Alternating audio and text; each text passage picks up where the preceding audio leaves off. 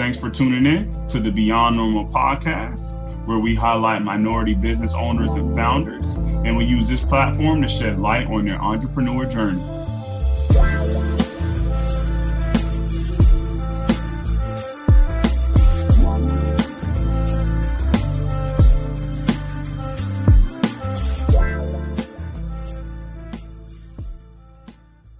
Welcome, everybody, to another episode of the Beyond Normal podcast. Again, we got a, a, great, amazing guest. She's actually a friend of a friend of the show. So, next up today, we actually have Orion Brown. She is the founder of uh, Black Travel Box. She's doing some amazing things when it comes to the Black travel experience and just thinking about the melanated skin and hair, right? When it when it comes to us going different places and being in different parts of the world. How's it going? Good, good. Can you hear me okay? Yes, we hear you loud and clear. Okay, awesome. Um, so you know we're in the middle of COVID with all of these digital things, and sometimes stuff goes in and out. So definitely kick me if I freeze. But having, I'm really excited to be here. This is going to be fun. Definitely, definitely, and I know what you mean by freezing. Uh, we all have been there in some form or fashion during uh, the pandemic, where the screen freezes, and then it's like, is it my Wi-Fi? Is it? yeah, you get caught in that that weird pose. It's uh, never a flattering pose. You're never in the middle of a word that makes you look like blue or anything. It's always like, you yeah. know, and just or you're like it looks like you're blowing your nose or doing something crazy. So definitely, definitely. Uh, well, again, you know, I, I appreciate you being on for an episode.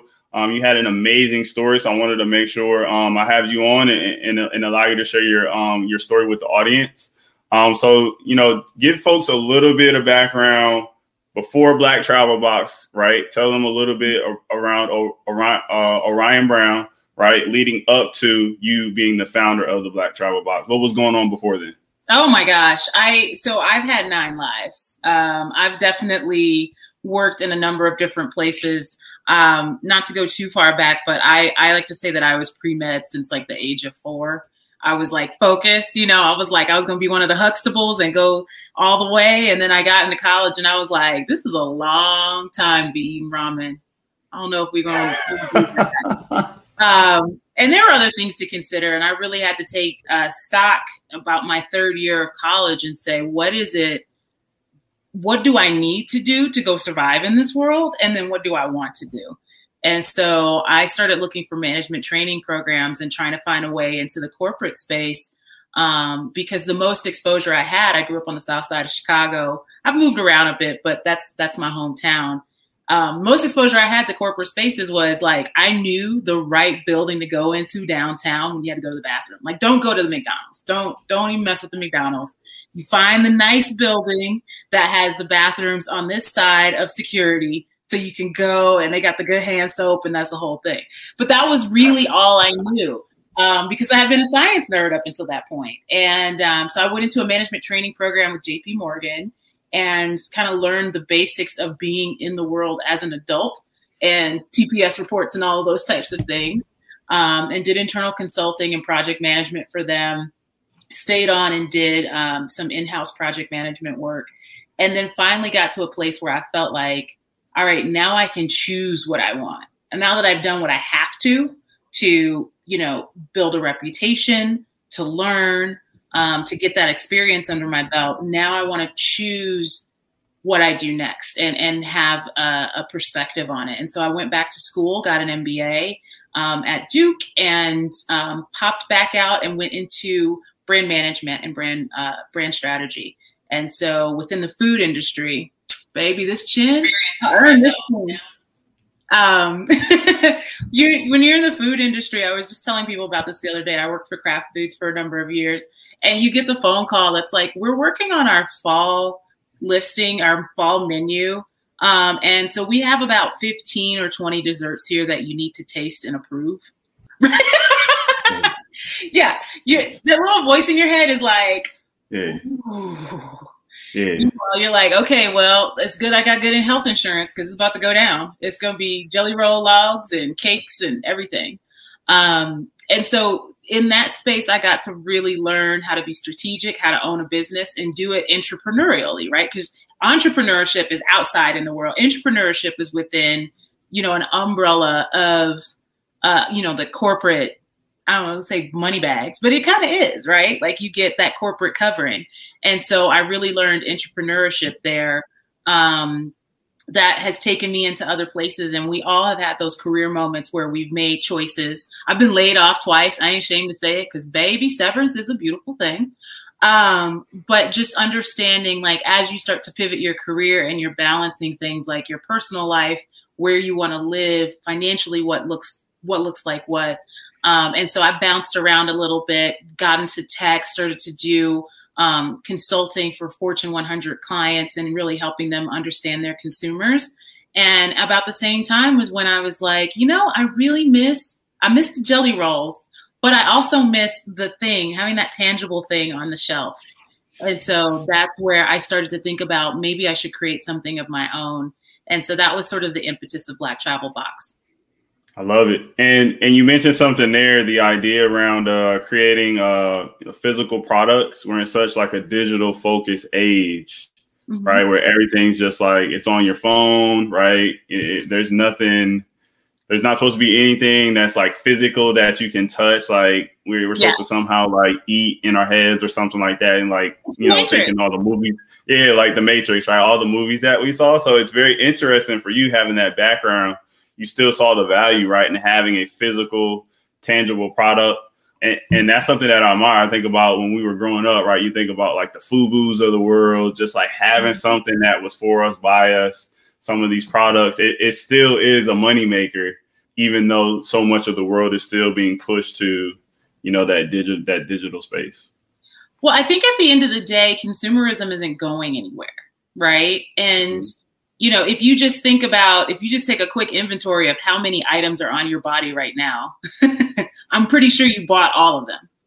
Um, when you take a look around, if you're sitting in your living room, how many, there's things all around you. Yes, you're online all the time, but even the way you get online is a physical product. And so, you know, as, as things evolve and, and digital marketing and digital advertising makes things and, and, technology makes things easier and whatnot. At the end of the day, the way we shop changes, but what we shop for really kind of doesn't. So, like you said, there's no digital version of mm-hmm. eating dinner. Like you still got to eat something. Now, the way that dinner came about, whether or not it was organic, all of those other things, that's that's separate. Um, but you you can't eat, ironically, a bite. You can't eat a bite. exactly. And like you, like you, you touched on it. Like the biggest companies in the world, they do have a digital focus. Uh, we all know who we have been uh, purchasing from during COVID, and their stock prices are through the roof. And so, to your point, as I look around my house, I bought a lot of stuff during COVID um, that I'm actually surprised that I bought. I'm not sure why I bought it three or four months down the road right now, but I did. nesting that I needed to buy it. You're nesting. So, I mean, so many people have been nesting because they sit down you're you're you pay for what you spend your time with right? And so you're like if you like to drive if you if you drive your car back and forth to work an hour or two every day then you're going to invest in like a good sound system.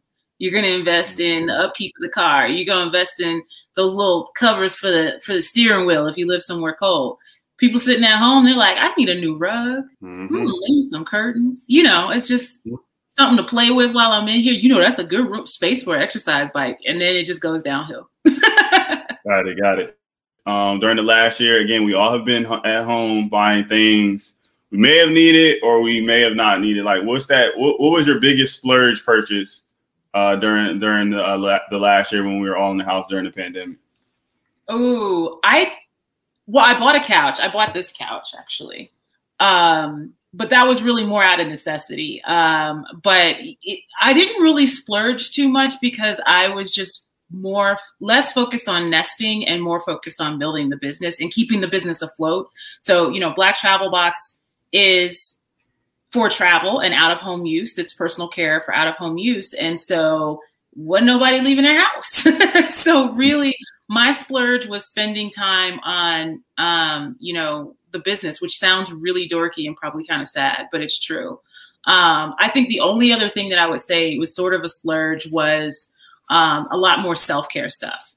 So because I was spending so much time inside and so much time just kind of working, I wanted to find things that could help just kind of me wind down. So it was the bath salts and the candles and wine, actual wine to wind down with.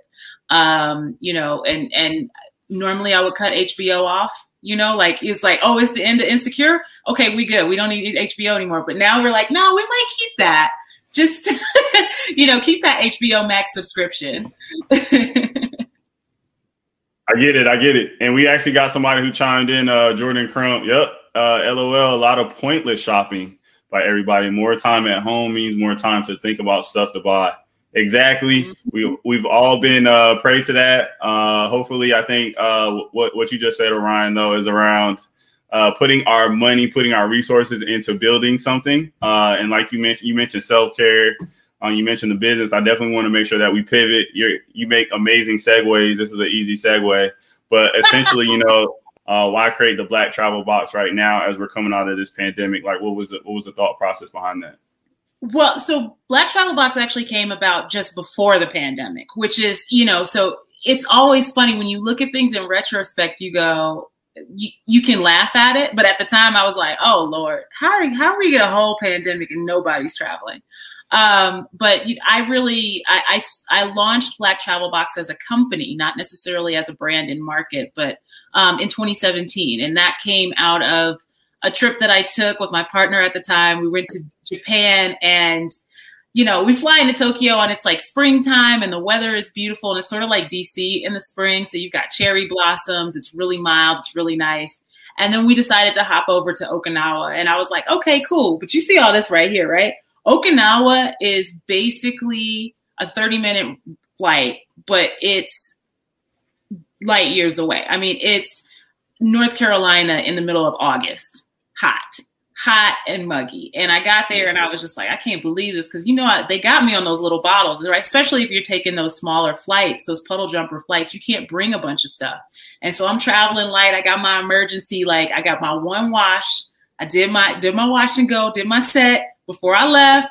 I got one more that I can do while I'm on the trip, and then it'll take me all the way home. And that was not the case. And I was like, my hair, my hair was sweaty, my skin was sweaty, my scalp, everything. And I was just like, this is some bull. Where am I going to find products that I can use in Japan? Um, and and I also really realized that that is not. I mean, Japan is you know um, this really far off sort of concept, but it's the same issue whether you're in Toledo, Ohio, or Toledo, Spain. Like it's still hard to find products that are made um, for people of color and people with textured hair and people with melanated skin. And so that was really where the the idea was born. And then I just started to develop from there. Uh, you touched on a lot there, um, like that pain point that you saw. Um, you know, like you said, you were all the way in Japan, but then you realize, hey, this is something. You know, you could be in, like you said, Toledo. You could be here in the in the states, right? In certain places you go, that hair, right? That hair is something uh, when it comes to you know black culture is something that's important, right? And so you saw that pain point, and that actually led me to um, my next. You're, perfect with these segues, but I actually uh, I, went on your site, and then there were a couple. I know the your uh, the IG is popping, right? Um, in terms of your, your IG, it looks amazing. But one of the things that popped up for me, one of the first uh, posts that I saw was that travel is my self care right? And so when it, when I think about like that black travel experience now, it seems like a lot of people are getting their passports. A lot of us are traveling, so you should be able to travel somewhere and then kind of be able to take care of your hair, take care of your skin, and not have to worry about that because that could be something that just derails you completely, right? It just takes you out of the mindset. Oh, I'm not going there because my hair, my skin won't be right, right? Or if nothing else you you're you're distracted right? So if i when i really sat down and said okay is this actually a problem or I'm, am i just pissed this one time right? Is it just this one trip? And when i really sat down and thought about it there were so many trips where i'm doing stuff like trying to hop a cab from wherever i am to find a, a drugstore to see if the drugstore carries something i can maybe use or you know dealing with the stuff at the hotel and having messed up results um, and then just having the, the general just uh, perturbment of just knowing like I gotta I if I want to feel and look my best the way that I normally do at home, I'm gonna have to bring all my stuff with me. And I'm not even high maintenance. I'm medium maintenance. I'm not even high maintenance. And so, yeah, that's one of those things that it's as I started to talk to consumers too and do that that consumer insight work and talk to more people.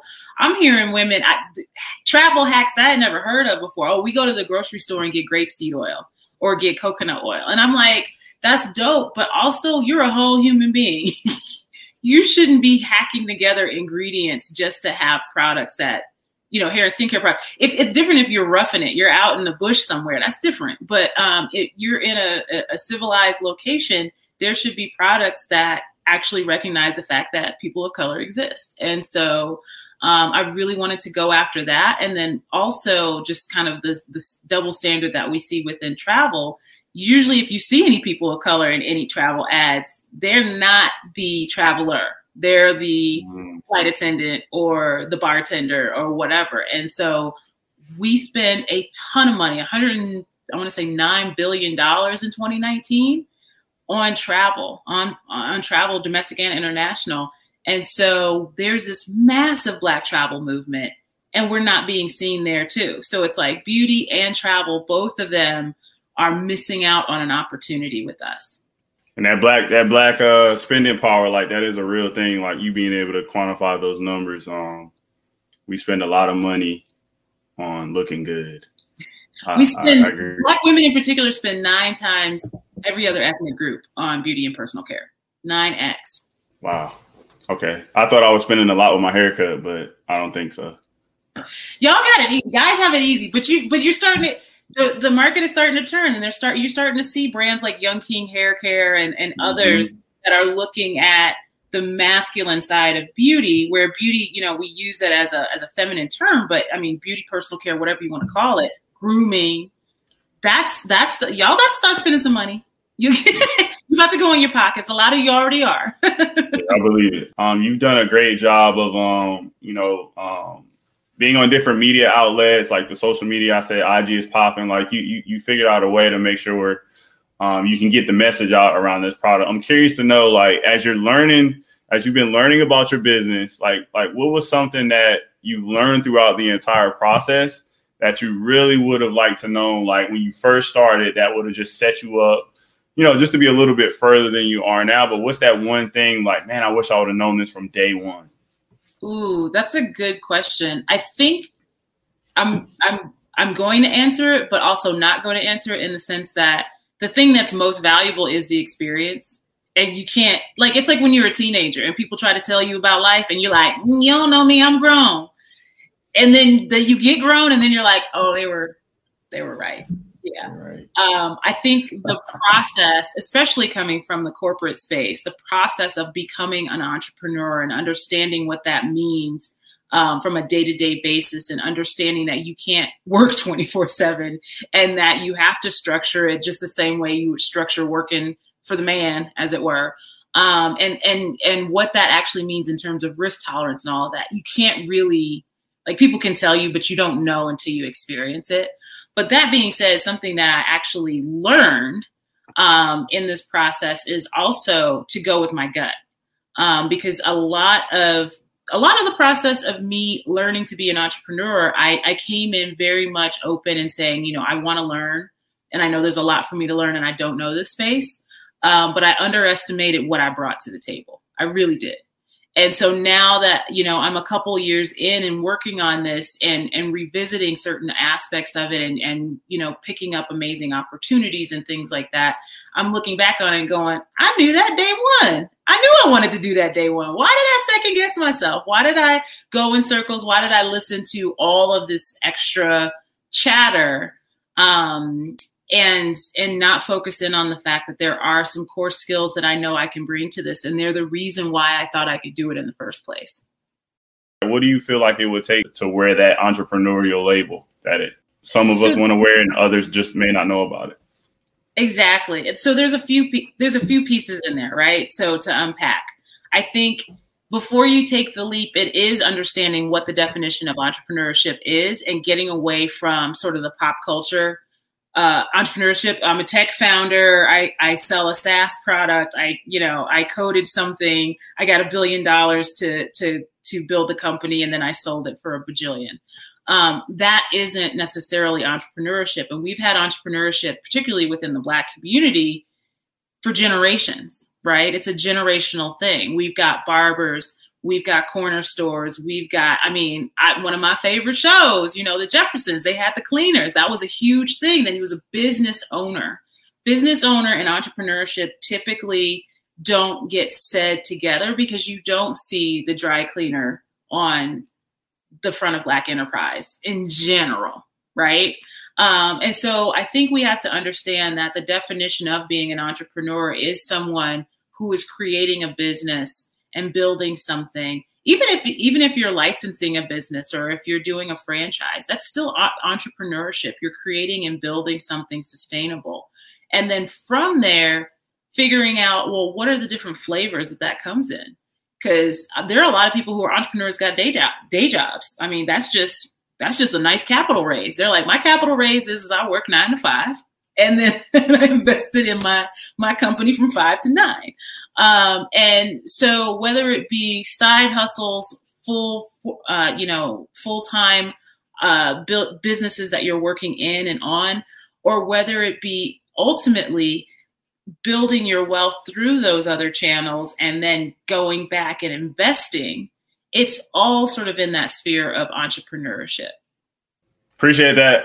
Oh, Ryan, I, I think you hit it. You hit it right on the nail in terms of uh, we got to really define what entrepreneurship is for our community, and in a lot of cases, right, it's your local business owner. Um, it doesn't have to be this tech enabled, you know, um, idea where there's billions of dollars raised. No, like it really starts from the ground up.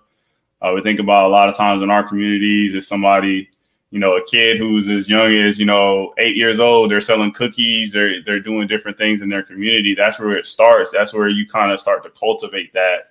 It's not necessarily something that we're just we're born to be entrepreneurs or not. We just got to figure out what that flavor, like like you mentioned, like what our version of that is. And um, I think we got all the tools, and and, and I appreciate you um, bringing up. It's just the the way that we position it has got to be changed moving forward. So I, I'm actually excited to see you know, just some of the people in the entertainment space, they're figuring out different ways to like, hey, I can do the same thing that I was doing in music. I can do it over here in products. And now Master P is doing stuff. He's the example that I always think of. He's selling like, you know, oodles and noodles. He's selling like different things that I never would have thought 20 years ago I was yep. going to see Master P doing, right?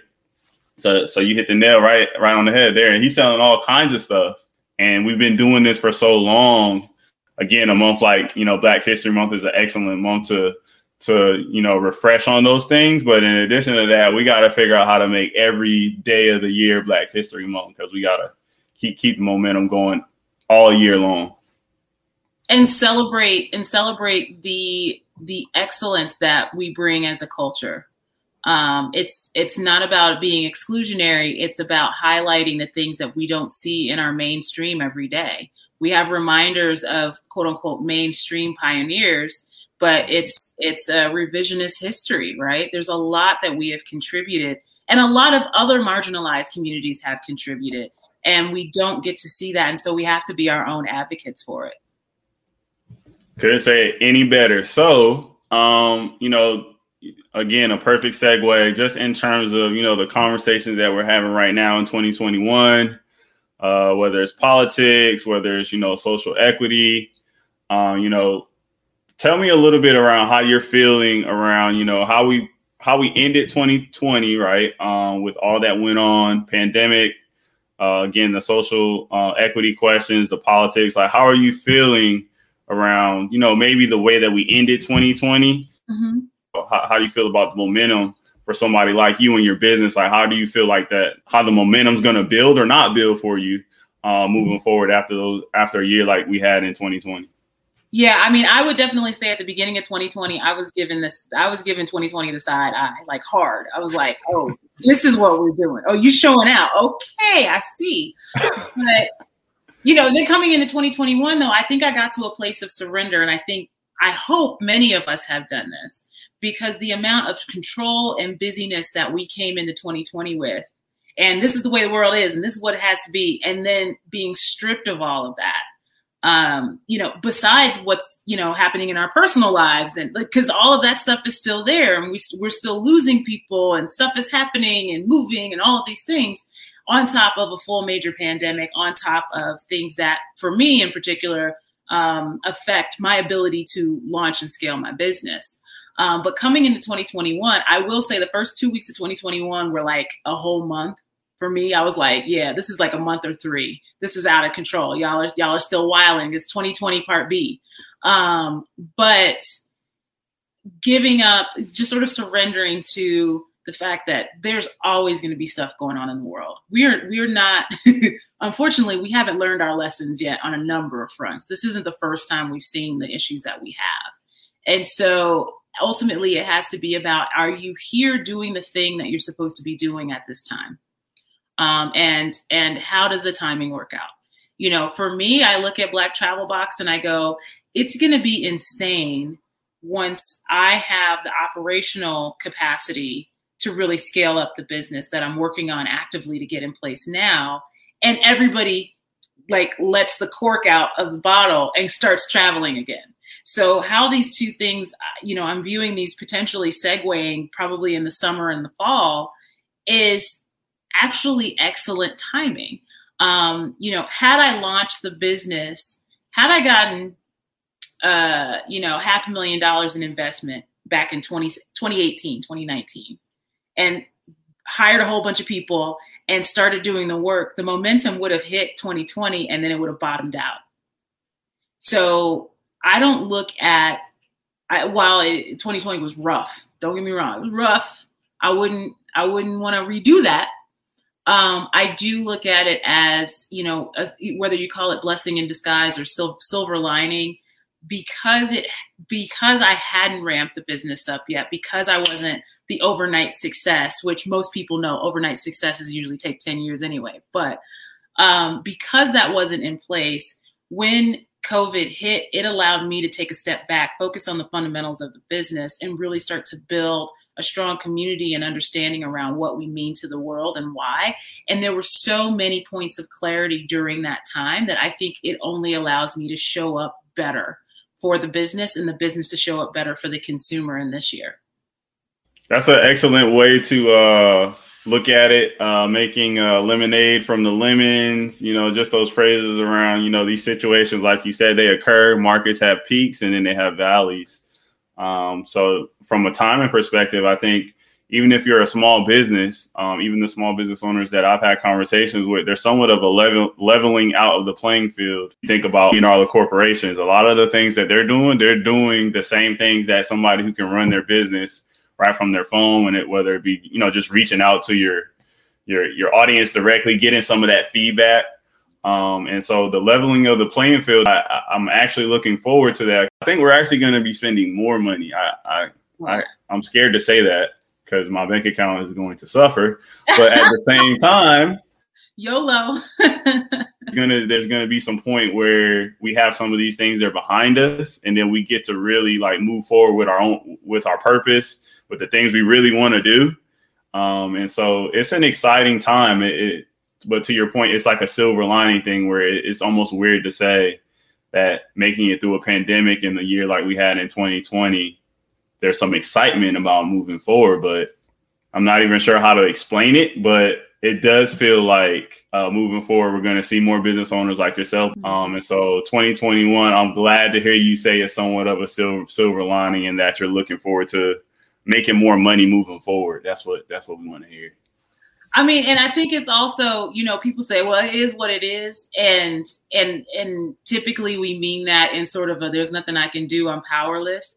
And to some extent that is true, but I think if you look at it like my power is in how I react and how I respond mm-hmm. and how I prepare, as opposed to my power is to change like the situation. I think that's really, really the key. So if if we get another wave, if everybody goes back inside, if it gets worse before it gets better, I know that I have the power to pivot. I know that I have the power to engage my audience. I know I have the power to utilize my skill set and my my value add to stay afloat, to keep the idea afloat, to continue to bring this to uh, the world, which I think Black Travel Box has a has a place in the world. And even if I don't do it, if somebody else did it, I would be cool with that because I know we need it as a culture. I know we need it. Mm-hmm. And so for me, it's truly surrendering to I can't change what's happening all over the world. I can only I can only affect what I'm doing and just take it as a serenity prayer. And every every time something happens, it's like, okay, so what's the right thing to do? Do I need to sweat this? Do I need to not sweat this? Do I need to step in and do something? Do I need to take a step back? That's all I can be concerned with. Facts. You dropping gems. what we're here for, guys. We're here to listen to the gems. Uh, I want to take a take it back to Black Travel Box just a little bit um, around the products that you offer. Um, you know, very concise. That like the I, think it, it, it's a few products, but can you kind of give us um, you know, a quick some of the actual products that you offer for the audience, but then tell me in particular why it was so um, was it intentional for you to just pick a handful of products or like you mentioned before when you think about some of the bigger companies or even in fashion there's just all these SKUs of you just throw a bunch of products out there and then you see what sells later on on the back end. It seems like that's what people do. Uh, so could you tell the folks just a little bit around the products that you offer and then uh, why you took the approach? Because I think you did a really smart thing versus some companies tend to do the exact opposite. Yeah, and I'll just touch on really quickly the reason why you see companies with all this SKU proliferation is because they're making a retail play. So retail naturally incentivizes you to do that. What you do is you create a line of products and you balance out how much space you can afford to pay for and how much space a retailer is going to give you. And you make as much as you can fill in because you know back in the day when people were still in stores all the time if you have foot traffic on an aisle you knew product was going to move just getting distribution makes product move and makes product turn. In a world where one i knew that um, products for african american women and men don't live everywhere. And even where they do they don't you know we still have an ethnic aisle. That's its own issue that I that needs to be addressed. But that ethnic aisle can be little, you know, a little four foot set. It could be an eight foot set. It, it may not even exist in certain stores. Um, it may exist in a chain of stores, but only in certain locations. And so, not really having access to distribution, I knew that this brand really needed to be direct to consumer as quickly as possible. And then, you know, going into retail is a nice to have. Because if I can send you your product in three to five days, or I can send the product directly to your hotel, that saves you the trip of trying to run around town and figure out what place carries it anyway. So I, I, I really did think about that full experience that we have when we're trying to figure out our stuff. And it's not just about the product not existing, it's also the product not getting distribution. And there's a number of reasons why it, it potentially could or would not um, you know, based off of regionality, based off of being a new brand, not having the money, all of those things. And so I really focused in on um, direct to consumer. And then in the direct to consumer space, that, that there's no need to have all of these SKUs because we're not trying to fill up a shelf with 15 different flavors of something, right? Um, and so, really, it's about is this going to solve the problem for you? And I really started out the mm. business focusing on you know, sort of an MVP product to use the tech term of basics that are just the most frustrating for us, the most frustrating for me, the most frustrating for you. You go to the hotel, your hands are dry. You go to put the lotion on, and your knuckles are ashier. How, Sway? How are they putting more ash on your knuckles? Right? And so we need something for skin moisturizer. Hair. Okay, I one of the biggest things, like I can keep putting protective styles in my head. And one of the things that I heard from a lot of women is, um, and I'm gonna answer that question. What is it? Bias rehab. I'm gonna answer, answer that question in a second.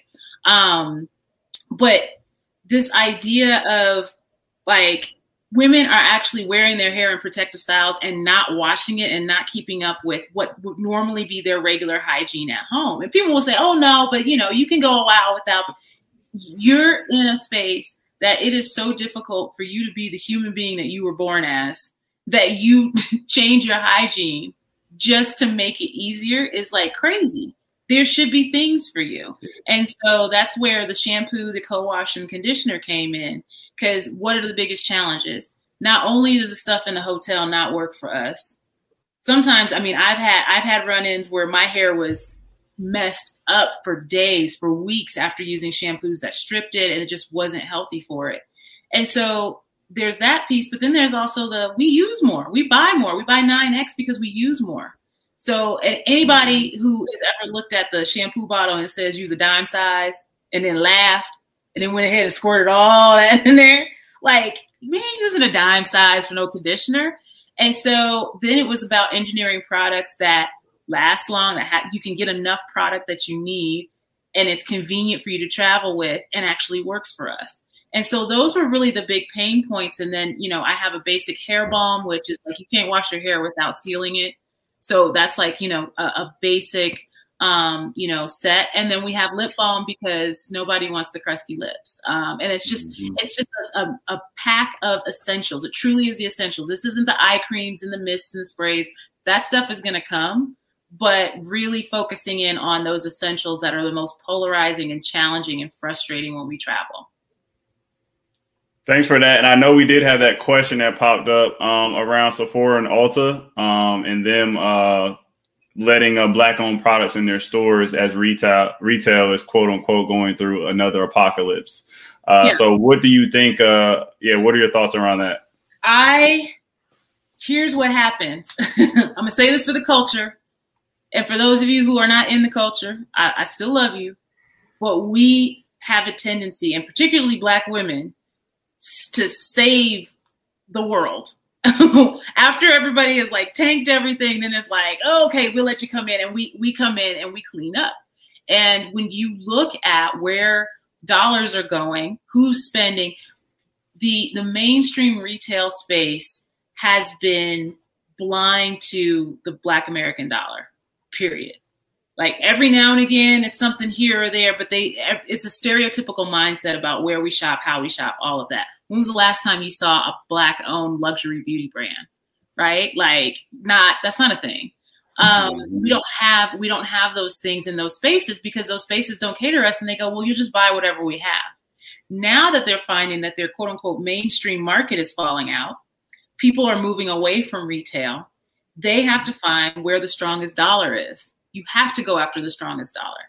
You get one black person in a store, they get you 9x what you get from anybody else that you get in the store. We're more valuable at shelf. We're more valuable on the website. We're more valuable. And so when you're when you're looking for an efficiency play as a business, as a business owner, I have to do this. What are the mm-hmm. efficiency plays? Am I going to invest a ton of money into somebody who's going to give me uh, a tenth of what I would get from this other person by just catering to them. And unfortunately for us, I, you know, I won't say that our bar is low. I think we are excited to begin to see more of our brands, more of our language, more of us reflected authentically rather than a- appropriated into these spaces. Mm-hmm. Um, but it's it's it's not hard to do. It never was hard to do. So once they do it, the amount of effort that it really requires is I would argue negligible.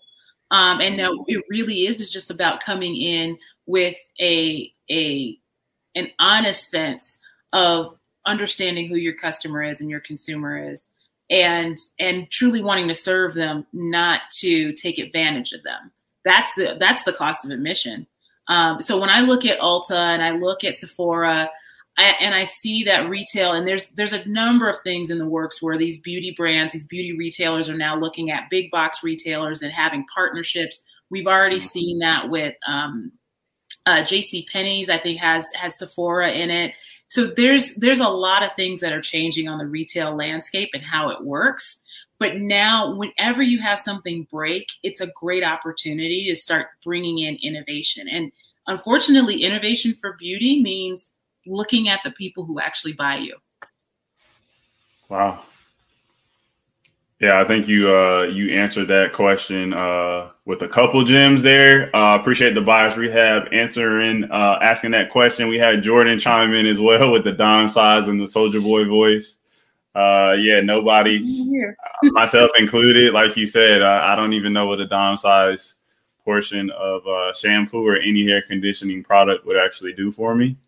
Uh, yes, so like you said, I just, yeah. I just, you know, two handfuls, and then yeah. So I, I completely understand that, and and to you to to your point that you you closed out with, you said it several times that nine x. Right, there, this is a valuable dollar that we're talking about in terms of businesses putting their time and energy into it. Uh, so, mm-hmm. expecting to see more of that and kind of having a real relationship and not feeling like we just have our little area over here. That's going to be big moving forward. It's going to be oh, big. Definitely. So, yeah. So, um, and this is uh, you know, one of my one of my last questions I want to ask you is around uh our partner, uh, Valorit. You touched on it. There's a lot of opportunities for companies. Um, uh, Brooke actually came up with this term. She said it one time, and I've been sticking with it. But it's around world domination, right? In 2021, we want world domination for the brands that we highlight. Yes, exactly, exactly. So, uh, like what does that world domination look like you in 2021 and even if you have thoughts around what it looks like you know further out but what does it look like for you to have a completely successful year where you feel like you hit all the metrics you need to um, moving forward? So yeah what does world domination look like for you orion? Um, i think for 2021 it's it's keeping my name in your mouth so the opposite of what other people are saying. Um, I think it's going to be about providing that awareness because we don't know what's going to happen in terms of people being able to be out of home, right? So when we talk about like the the product itself and and where it makes the most sense and all of that stuff and pivots and all of that, we don't know if we need to pivot, we don't need to pivot. It, we, there's no crystal ball for that. But it's a, if I get to the end of the year and we've got millions of earned media impressions, we've got thousands and thousands of people talking about us, you know, our following is continuing to grow. We're hitting, you know, that target of building a community, 20, 25,000 engaged uh, black travelers is is where I'm trying to get to by the end of this year. Of just folks that are engaged with us that know who we are that we're having great conversations with that we're talking to them on live every wednesday and we're we're um, you know showing them on our stories every tuesday and and all of those things. If those things are happening then we're definitely at a success point for 2021 especially given the volatility of the environment right now. That being said world domination son okay one it's being ready for the opportunity when it comes so not to get biblical but you know you got to have a vessel to like pour into you got to have you you know, Jesus kept the party going with the wine, right? But he had to have empty vessels first to fill up. And so being ready when the opportunity does uh, present itself is it going to be a huge, huge win operationally um, for Black Travel Box because when it comes back, and it will come back, we're to want to be fly. We're to be want to be fly. We're to want to be ourselves. We're to, and we have spent the last year inside getting real, real comfortable with who we are naturally and so, this idea of going out into the world and assimilating in certain types of ways that we typically do, and particularly as it relates to beauty and personal care, I think a lot of that is going to change. And I'm really excited to see us be at the epicenter of that. I think in the long term, Black Travel Box, I mean, we're going to do some dope stuff. There's going to be media, there's going to be extensions because ultimately, this brand and this company is rooted in sort of the new Black travel movement tradition and and that's this idea of self-care and wellness and there's just so many different places that we can go with that um, so i'm really excited to see how how we can grow and, and all the places that it can go you guys heard it here first uh, keep my name in your mouth and uh, stay ready so you don't have to get ready um, we will be definitely uh, that will be on our reel for the end of 2021 uh, so thanks for providing that for us orion because uh, that's something we want to hear. Keep my name in your mouth, like like you said. That's the exact opposite of something that we would have said, and that's right. But I think we all know uh, maybe social media has embedded some of this in us, but you know, um, the idea moving forward that people are talking about you and, and you're in the you're in a certain light, like it shouldn't necessarily be put into a negative, um, you know, negative thought in your mind that oh people are talking about me. Oh that must be bad. Like i don't want to be in the limelight. I think we all have you know a way to whatever that limelight looks for us whether it's people like you mentioned your social media brand having 25000 uh, customers followers the way that you interact with people we got to really figure out how to really have people talking about us in the way that we want mm-hmm. right? Um, and so I, I appreciate you bringing that up because that's going to be social media ain't going nowhere. Even somebody like myself, uh, I don't like social media, but guess what, guys? I understand it's not going away. Yeah. So we all have to figure out, you know, uh, how we can leverage it moving forward. And and I'm in, I'm excited.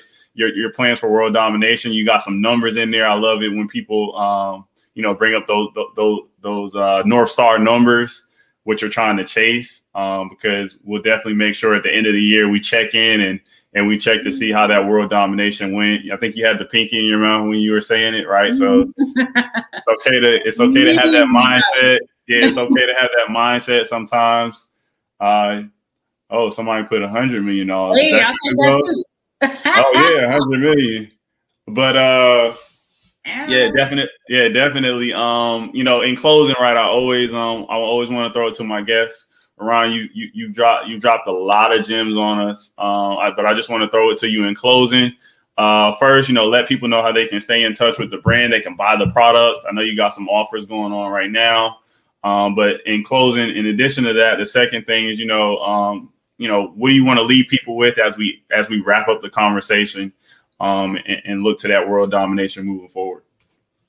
Yeah, um, I mean, so you know, you can find us. You can see it on the bottom of the screen there blacktravelbox.com. That's where you can find us online. You can also find us on social, primarily on Instagram at Black Travel Box. Give us a follow, share it with your friends. Um, we've got some really dope stuff coming up that I can't quite talk about yet. So make sure you get on our email list because you will be the first to know.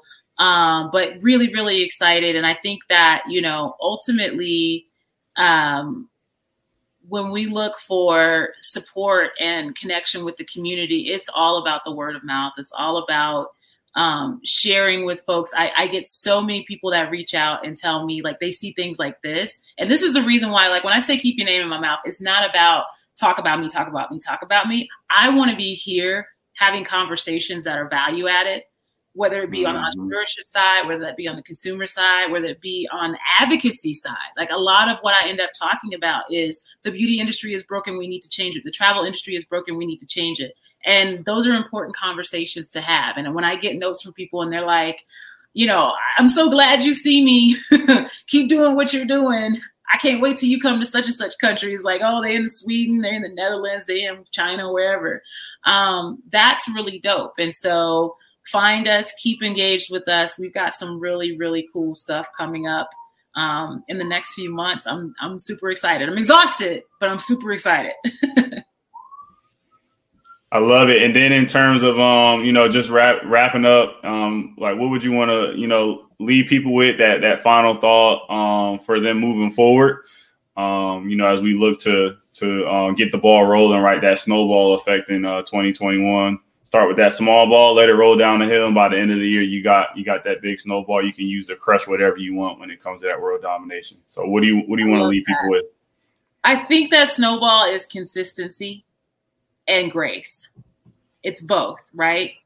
Um, consistency, you, you, it's really hard to get results if you aren't doing things habitually, repetitively, and coming back every day and doing it, no matter whether you think it's going like whether you feel good about it or not. Now, I'm not saying be dumb, but like, you know, there's days that you when people want to go run, you know, marathons, there's days that you don't feel like getting up and running. You don't feel like getting up and doing drills. And it's like you're not going to be able to run a marathon at the end of this unless you're consistent. And I think it's the same mm-hmm. with business and, and with goals. Um, but I would say on the flip side to that, that grace has to go hand in hand because just like you're training for that marathon, if you pull, you know, a, a hammy or your, your calf and you have pain, running on it anyway is only going to make it worse. So you have to really know when to take a step back and give yourself the rest that you need and give yourself a moment away to come back at it full force because it is a marathon, not a sprint. Sometimes it feels like it's a constant sprint. And even with that, sometimes it's necessary, but you still have to know when to give yourself grace to take a step back. Because at the end of the day, if you can't come in at 100%, the work isn't going to be 100%. And what you're trying to do isn't going to be 100%. And so that truly is the balance. When you when you have your 100% and it's available to you and and you're you're ready to go and you just don't you know emotionally feel like it that's when you need to kick in on the consistency and just getting it done. When you're having situations where you can't bring your full self to it for whatever reason and it could be emotional it could be physical whatever um, giving yourself that grace to take the step back will still continue to get you going in the right direction. Thank you so much for that. Um, great closing words. That's a mic drop moment, guys. So I'm not going to say much else. Uh, besides, uh, thanks for tuning in uh, to the Beyond Normal podcast, and thanks to my guest uh, Orion Brown again. Check out Black Travel Box. Uh, like she said, we all are about to be traveling the world. We're gonna be doing some great, amazing things uh, moving forward, 2021 and beyond. So, thanks for tuning in to the Beyond Normal podcast. Thanks for tuning in to the Beyond Normal podcast. We can be streamed across all major streaming platforms in addition to YouTube. Come back again.